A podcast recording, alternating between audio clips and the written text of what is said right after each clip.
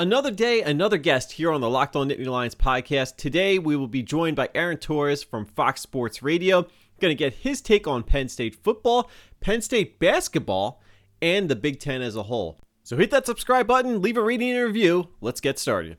You are Locked On Nittany Lions, your daily podcast on the Penn State Nittany Lions, part of the Locked On Podcast Network. Your team every day. What's going on, everybody? This is the Locked On Nittany Lions podcast for Thursday, November 12th, 2020. I'm your host, Kevin McGuire, contributor to athlonsports.com, and we are one day closer, once again, to Penn State trying to find their first win of the season. Of course, this weekend they are going to be heading out on their longest road trip of the year, going out to Nebraska, in Lincoln, Nebraska, in Memorial Stadium, a place that has not been ultimately too kind to Penn State in its history.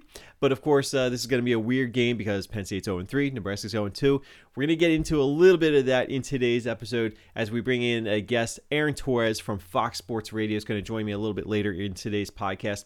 We do have a couple other things we need to get into before we get to that interview, though. But before I even do that, I want to make sure you are subscribed to this podcast on whatever podcasting app you may be listening to us right now on, such as Spotify, iHeartRadio, Google Podcasts, Apple Podcasts, Stitcher Radio whatever you're using to listen to podcasts these days, make sure you subscribe, make sure you leave a rating and a review. Your feedback really does help us with our placement on those various podcasting apps, and your support really does go a long way to helping us improve the podcast moving forward and just growing our community here of Penn State followers and Penn State podcast listeners. We want to be as active as possible, and we also allow you to interact with us. Well, I shouldn't say we allow you to. You're free to make your own decisions, but we are also on various social media platforms. You can check us out using the username Locked On Nittany on Twitter, Facebook, Instagram, and Twitch. So send us your tweets, give us your likes, uh, all that good stuff on all the social media platforms. Now that all that is out of the way, let's go ahead and get today's episode underway. Unfortunately, we do have to begin today's episode on a little bit of a downer. Uh, I promise you it's going to get better after this. But of course, the big story revolving around Penn State football over the last 24 hours has been the updated situation for running back Journey Brown. Now, as you know, shortly before the 2020 season started for Penn State with that road game against Indiana, we found out that Journey Brown was very likely not to play this season due to a medical condition that popped up somewhere in September. Uh, we didn't know exactly what the extent of that situation was. Now, obviously, time has passed. There have been some second tests, and they've gotten some expert opinions on what exactly is his condition.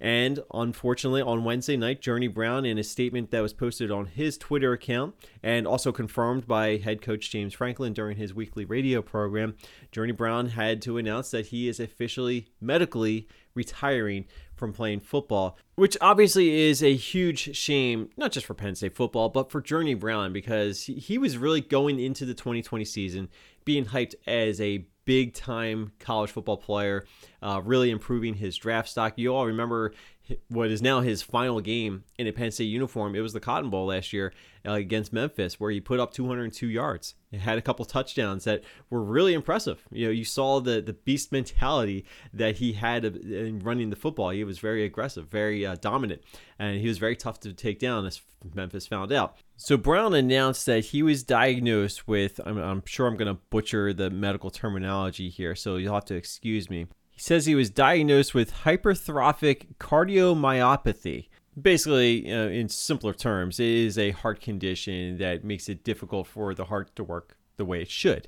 Uh, obviously, this is a major concern. And thank goodness, I guess, for the COVID protocols that have been put in place around the Big Ten during this current pandemic state. Because if it weren't for that, maybe we wouldn't have even learned about this heart condition that Journey Brown is apparently dealing with. Now, what we don't know or what has not been confirmed is how he develops this heart condition. Is it inherited? Is it something that popped up as a result of something else? We do know that one of the concerns, as far as the Big Ten was concerned, was with COVID 19, the, the long lasting effects that could be impacting the state of the heart. Now, we don't know if that's connected. Uh, it would seem to suggest that there's a possibility, but it had never been confirmed that Journey Brown had tested positive for COVID 19. We don't know if he had it. We don't know if he didn't have it. Uh, so we, we're not going to tie anything together. We're not going to make any assumptions here. But what we do know is that if it weren't for the COVID protocols that Penn State was having in place for this testing to monitor these kinds of situations, we may not have learned about this. Journey Brown may be going out and playing football, but he may also be posing a risk to himself as far as his long term health and his short term health is concerned. So, in, in that respect, it is a blessing in disguise, I suppose. Obviously, it stinks that he's not going to be able to play football again. he says in the statement that he's never going to miss football because it'll always still be a part of him but there's always going to be a little bit that you have to wonder is like what would have happened if Journey Brown was able to play first of all this season what would his future look like?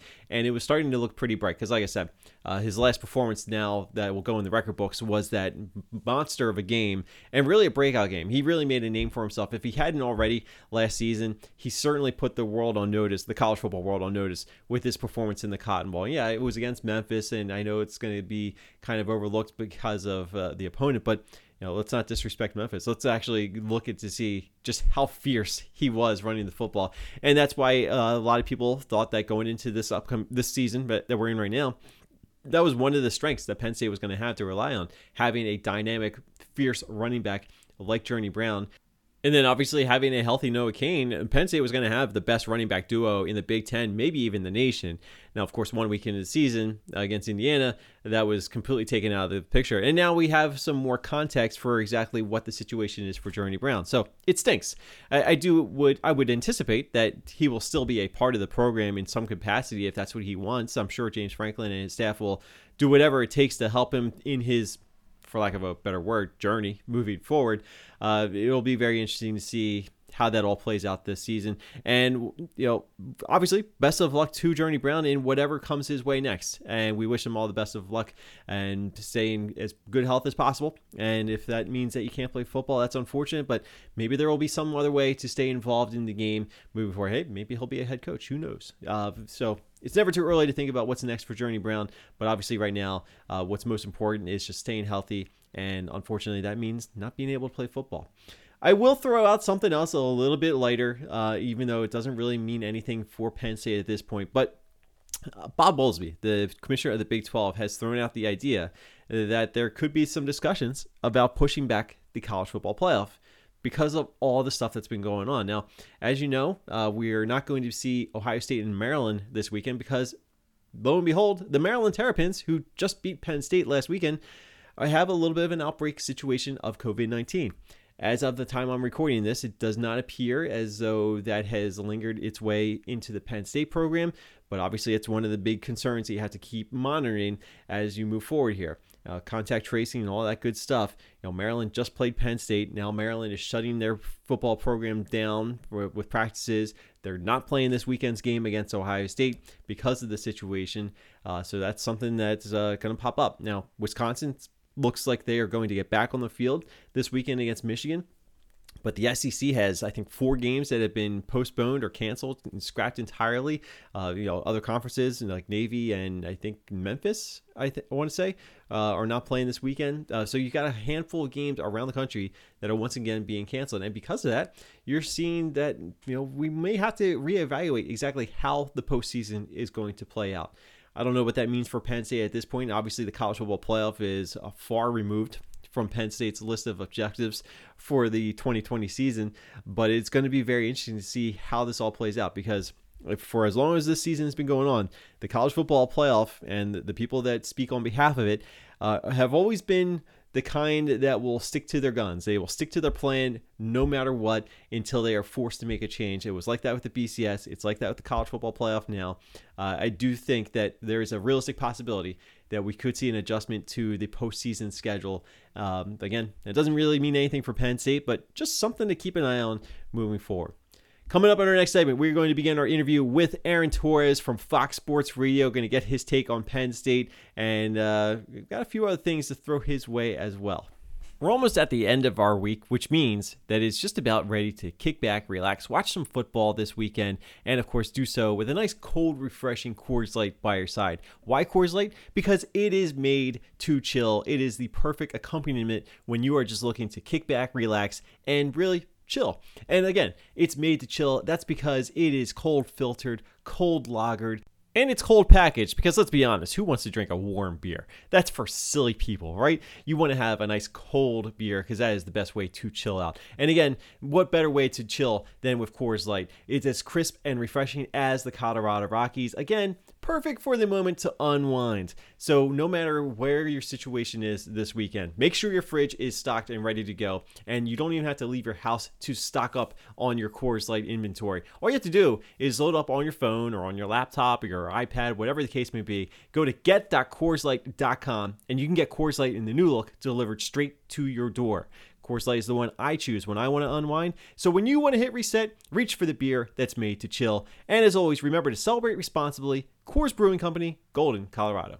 Well, we're not quite ready to chill just yet. We probably have another wall or two that we still need to break through before we get those moments to chill. And if you're looking for something that's going to help you break through your wall, no matter what your situation is, check out Built Go. They're the energy gels from the makers of Built Bars, the protein bars that taste just like a chocolate bar. So you know this is going to be a high quality product that's going to help you feel good and help you get through the rest of your day.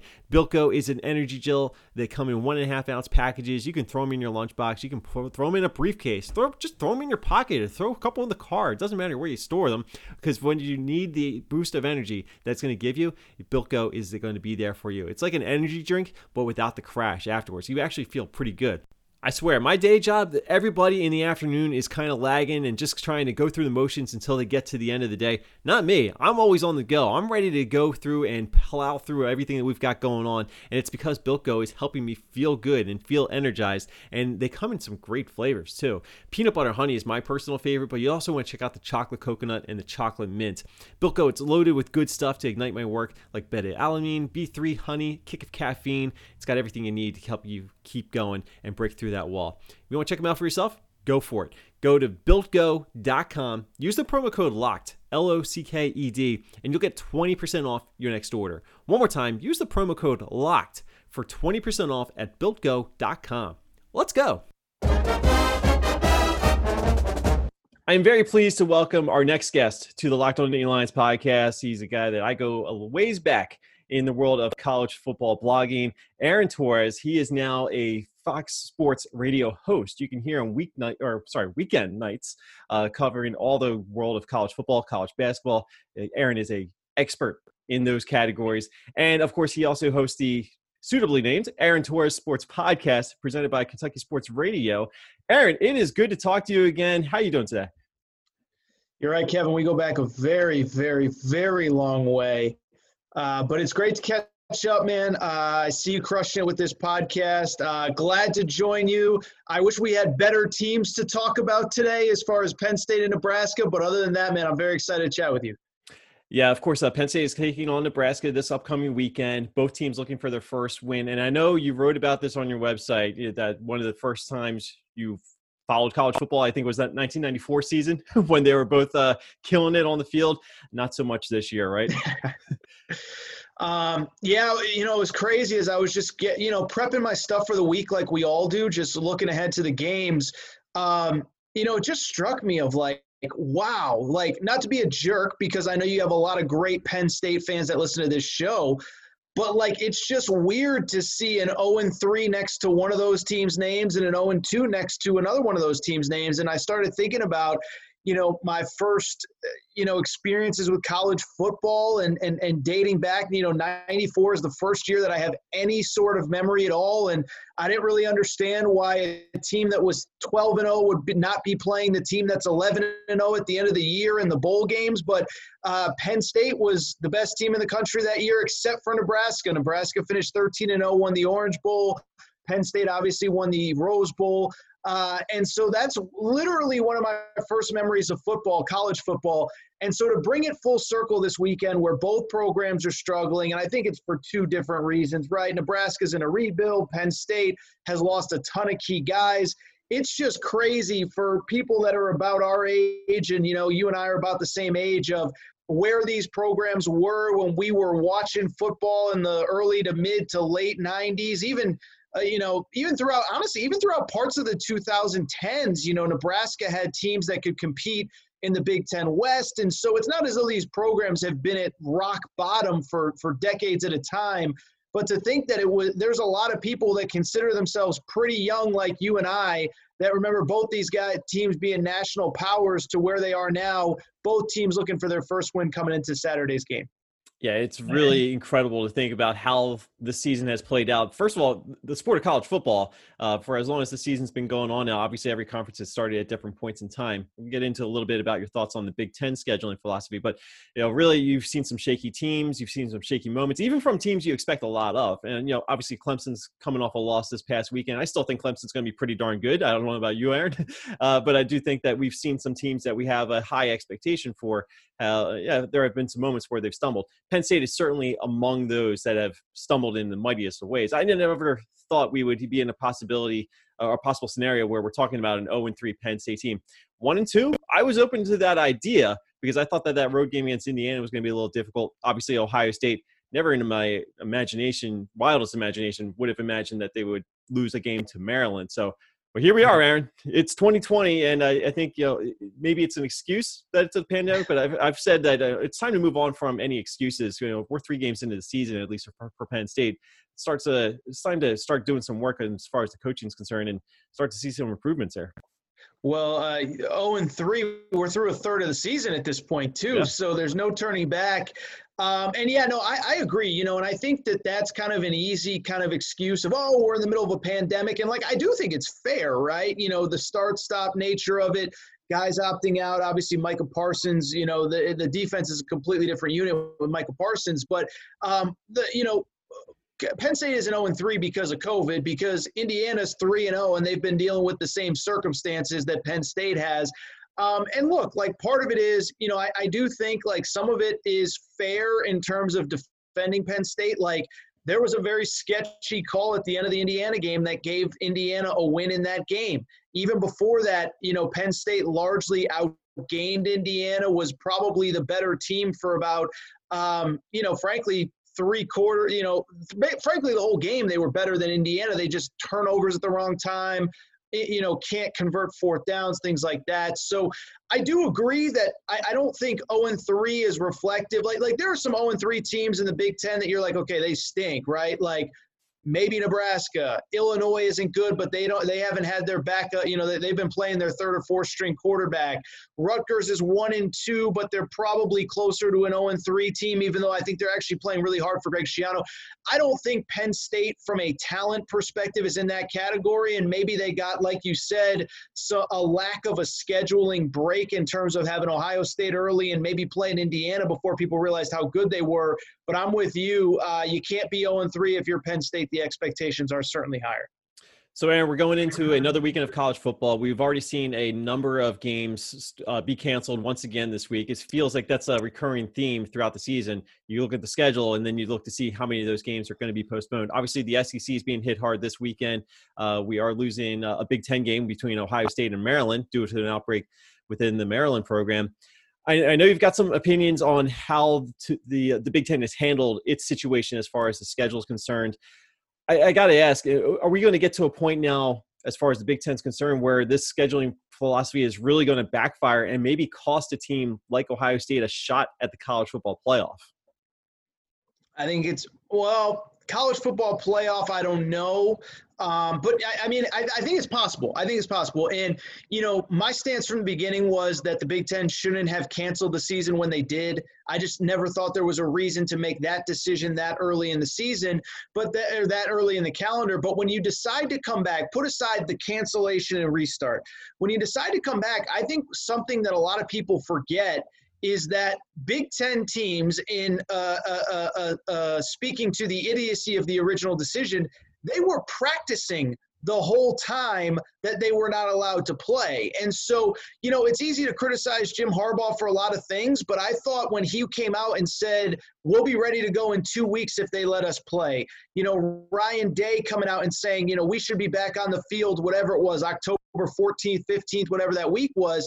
The Big Ten, I just felt like unnecessarily waited an extra week or two to start up the season and left themselves no wiggle room and then add to the fact that um, you know they put a minimum on the number of games that we're going to take eh, that it was going to take to qualify for the Big Ten championship game. And so you know, part of me like does understand why you want to put a minimum number of games on. I mean, if Purdue goes two and zero oh and then somehow the rest of their games get canceled. I mean, you don't want Purdue at two and zero oh, uh, going to the conference championship game as opposed to say a six and one Wisconsin team. So, like in theory, I get it. But I think I think the idea that they took so long and that they didn't leave themselves any wiggle room in the event that games were going to be canceled was just the wrong decision. I think, you know, I started to get the sense in week two, week three, week four of the NFL season where the NFL is testing every single day that this idea that we're going to test every day in the Big Ten and there's going to be no positive cases just that's just not feasible. You add in the 21 day quarantine. You add in all these other variables and it never made sense. And now, Kevin, to your point, man, I mean, Wisconsin's already down two games. Ohio State's down a game. Um, you know, what, what, what becomes of those teams and, and what really ends up happening, frankly, is the teams that are doing everything right are being punished. You know, I was talking to uh, um, I was talking to someone who is very close to the Ohio State program, and they basically said like that school's essentially created a bubble on campus. I mean, the kids are in mostly online classes. A lot of the coaches, including Ryan Day, are sleeping at the facility because they don't want to do. They believe they have a team that's good enough to win a national championship, and they don't want to do anything to jeopardize that. Um, but what happens at Maryland or Rutgers or Wisconsin or whomever is out of their control. And so now you look at a scenario where another game is canceled. What becomes of that? What happens if the Indiana game gets canceled and Indiana somehow runs the table? And so it's really unfortunate. Um, I, you know, the other thing too, and I know I'm rambling, that's all right. The idea that we're not they, that we're not going to allow these teams to schedule out of conference games just to get games in, I thought was the wrong decision. You know, Ryan Day. We're recording here on Wednesday, Kevin. I don't know when it's going to run, but Ryan Day was vocal in that if they had let us schedule some out of conference games, we would try to play this weekend. Obviously, Nebraska took a lot of heat for the same thing. So I get it's about player safety. I've always thought it was a little bit overboard. I always thought it was a little bit cosmetic to look good, to show the world how much we care. But now, all those precautions, whether it is starting late, whether it is having no bye weeks, whether it is um, you know, thinking that uh, d- daily testing is going to solve all your ills. All of it is coming back to create this big mess. And I'm just telling you, it's the middle of November. You're in Pennsylvania. I don't know how cold it is there, but I'm guessing it's not getting any warmer anytime soon. I, I, I don't think this issue is going away throughout college football season and into college basketball season either. I really don't. Yeah, we did have a nice string of 70 degree weather here, but the temperatures have been dropping today. That's why I'm wearing a little bit of a fleece while we're recording this. The thing I always said was that I don't know if there's a perfect solution for any conference out there. So everybody obviously had a different way of going about this. The ACC and the Big 12, they obviously got started very early on, relatively speaking. SEC was a little bit later, but still had uh, manufactured a schedule that allowed for some wiggle room. Now, a team like LSU is starting to run out of that wiggle room because of the the second game that they're having impacted uh, this coming weekend against Alabama. But that's what the Big Ten was originally going to go with, and then all of a sudden they decided to cancel it, and then they come back and they come they have the the no bye week schedule. So I always thought if the Big Ten had gone with that earlier schedule format that they had that allowed for some of these bye weeks, I think they would have been in the same kind of situation the SEC would. So you probably still would have had some canceled games, but you had that flexibility built in. Yeah, real quick, you know, I had somebody bring this up to me, and I, maybe you're saying the exact same thing, but what you just said is so right. Is that the original schedule, which was only released three or four days before they canceled the season, it was about perfect. I mean, you really started the the first second week of September. You'd remember Kevin, but there were two bye weeks built into the schedule, and I believe, if I'm not mistaken, there was still a week at the back end that you could make up games if you needed to. And I and I really thought, you know, once the SEC, if you remember, and it's a long time ago, so I know a lot of people didn't. And by the way, this isn't the SEC is totally right. The Big Ten is totally wrong. That's not what I'm saying. But once the SEC pushed back their conference championship game till December 19th, it gave everyone the opportunity to do the exact same thing to say, we know we've always done this the first weekend in December, but this is an unprecedented time. Let's all push back. And, and, and if it means somebody finishes their season on Thanksgiving weekend or the first weekend in Thanksgiving and they don't play for another two weeks and maybe they don't play going into a bowl game for six weeks, that's just part of the deal. But the point you bring up is I just think such an important one and the one that's coming back to bite uh, the Big Ten now is that that original schedule, two bye weeks, extra week at the end of the year, it was just so perfect for what we knew was going to be an unprecedented season. And now, like you said, we're looking at this season where Wisconsin's going to get in a maximum of six games going into that conference championship week. Ohio State's down a game. Um, you know, Maryland, we don't know what their future is. It's just a crazy, crazy, crazy time. And I feel like this largely could have been avoided if there was just a little bit more patience back in early August and mid August. So you host a, a, night show on Saturday nights, right, on Fox yep. Sports Radio you, obviously you get a good chance to react to a lot of stuff that's happening on the college football field every Saturday. So, kind of give me an idea of what has been something that you've been following on a week to week basis uh, as far as the sport overall. You know, not just necessarily the Big Ten, but what what has been some of the biggest takeaways you've been seeing uh, as you're doing your show this weekend or this season, I should say. There's so Kevin, there's so many, man, and I know you follow this sport just as much, if not even more than I do. And you know, I, I there's some really bad ones, like Jim Harbaugh. I mean, you know, I was a Harbaugh defender until about two weeks ago, but you know, I'm telling you, and I, I know you're watching all the games like everybody else, but I don't know one thing that they do at an elite level right now. And like the thing you could always hang your hat on with Harbaugh is he might not beat Ohio State, he might not win a bowl game but he's going to take care of the teams that he's supposed to. And to watch them not able to move the ball against Indiana and Michigan State uh, is it's just alarming. And I know it's become a hot topic the last week, but like I think it's a fair hot topic. Is you can't really extend them at eight million dollars a year, but if you don't extend them, you can't really bring them back next year because you're not going to be able to recruit. And I'm telling you, in the matter of a week, Michigan just found themselves in an impossible situation because I know some people over Michigan and really, even through the Michigan State game, they said, okay, it's a one off, it's a weird year, we're going to give them the benefit of the doubt. But when you get smoked by Indiana, and Indiana looks like the significantly better team, anyone that had Jim Harbaugh's back, that that that any goodwill that he had left was gone. So I think that's one on the negative. I think on the positive, BYU, Cincinnati, Liberty. I mean, they're great stories. And, you know, I, I'll say, like, I don't think I feel worse for any team more than BYU, which had seven or eight Power Five teams built into that schedule. And I mentioned a minute ago, maybe I'm being a little biased in saying that the Big Ten should have allowed some out of conference games because, you know, it would be such a great platform for BYU uh, in a week where Wisconsin can't play a few weeks ago, maybe Nebraska, maybe Purdue. And I know Nebraska already kind of had a thing with Chattanooga. I get it. But BYU on short notice, they're kind of the old school. We'll play anyone, anytime, anywhere. The SEC, I wish it was the same deal. They're conference only. You think BYU wouldn't do whatever testing was needed to be done to go play at Alabama this weekend or to play against Georgia, which is out because of Missouri or Tennessee or whoever? Of course they would.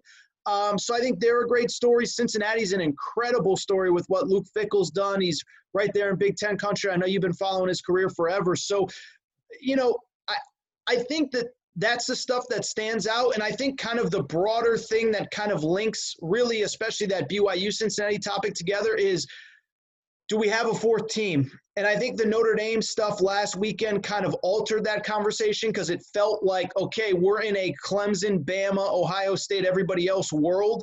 Now it feels like, you know, if Clemson can just get healthy for that ACC championship game, it's a different story. But is Notre Dame that fourth team? Are they finally on that level? I mean, those are the things that jump out to me. They're obvious things, but they're the great talking points, right? It doesn't get better than talking Jim Harbaugh or talking, you know, small schools crashing the 14 playoff or whatever. Um, but those are the things that jump out to me for sure. Yeah, forget all those teams you just mentioned. The fourth team is Coastal Carolina. For anyone who hasn't so, been paying huh? attention, the, we'll the Coastal Carolina's we'll been pretty see. fun. I'm not putting them in that level, but well, I, have enjoyed I'll tell you what. They got that Power Five win that Cincinnati and BYU don't have. I mean, yep. granted, it's over Kansas, which it doesn't count as a Power Five team, but they do have a Power Five win. So Kansas is just looking forward to basketball season, and I know you are looking forward to college basketball season. I would be remiss if I missed the opportunity to ask you for your opinion on where exactly Penn State basketball is right now. Obviously, it's been a little bit of a, a tense off season. Uh, you know, last season looked like it was going pretty well, and then all of a sudden they go in a slide to end of the year. Uh, obviously, uh, things uh, don't even get started in the Big Ten tournament uh, before the season was all shut down, but give me your take because uh, you are the college basketball expert I go to. Where is Penn State men's basketball right now and going into the season? Okay, well, going into the season, they're screwed. I mean, there's no two ways about that. um, to lose a coach in early, middle October, whatever it was, I, it's just it's already an unprecedented year. The Big Ten is already tough. 20 game league schedule in the best of years, it's really tough. In the worst of years, you lose, you know, one of the best players in program history, Lamar Stevens, and your head coach. It's not going to be good. But I actually want to toss it back to you because I know obviously it's something every Penn State fan wants to know, which is uh, who's next? Who's the next coach, and where do we go from here? And what I kind of want to know from you, as somebody who's really plugged in with that community, is is Penn State like where are we at with Penn State basketball in the perspective that Pat Chambers was by far the lowest paid coach in the Big Ten, $900,000 a year. Is, is Penn State looking to just keep afloat in basketball and whatever happens, happens? And it's just something to do between football and spring football. We got wrestling in the winter, we got uh, hockey in the winter, and basketball's whatever. Are they willing to invest? Can they not afford to invest based on you know the the COVID financial realities? Because everyone wants to ask me, and I'm sure they're asking you, who's going to be the next head coach. But I think I think the answer comes in whether they're willing to pay market price for a Big Ten basketball coach.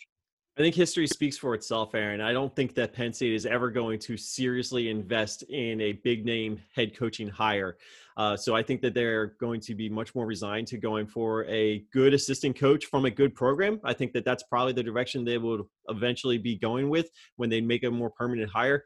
Uh, and I, I feel like I know there are some really strong Penn State basketball fans, and I think one of the biggest problems they have is Penn State does not invest like Ohio State does, like Michigan mm-hmm. does in their program.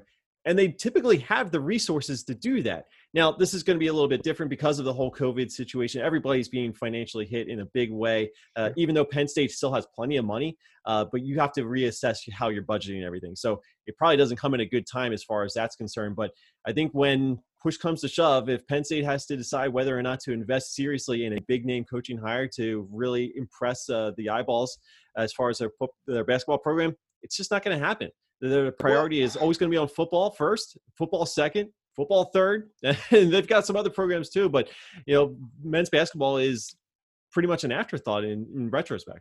Yeah, no, and it's not so much a big name hire, but I think if you want to argue, and I think it's pretty much indisputable that it's probably the 13th, 14th best job, you know, somewhere in there. Rutgers is pretty bad. I'm blanking on all the programs in the Big Ten, but it's it's pretty far down the totem pole. Is that forget the big name hire? You have to overpay just to get like the decent hire. Um, and so when everyone asks me what the job's going to be, if you're going to pay the lowest salary for one of the worst jobs, there's a lot of guys that are just going to stay where they're at rather than um, putting their careers on the line. Now, if you're willing to pay, you know, top five money in the conference, and a guy can justify, well, at least I'm I'm financially being set. Um, you know, I think that's a different conversation, right? Like like if if you're making you know, two point, and I, let's just say in a perfect financial world, let's take the COVID stuff out of it.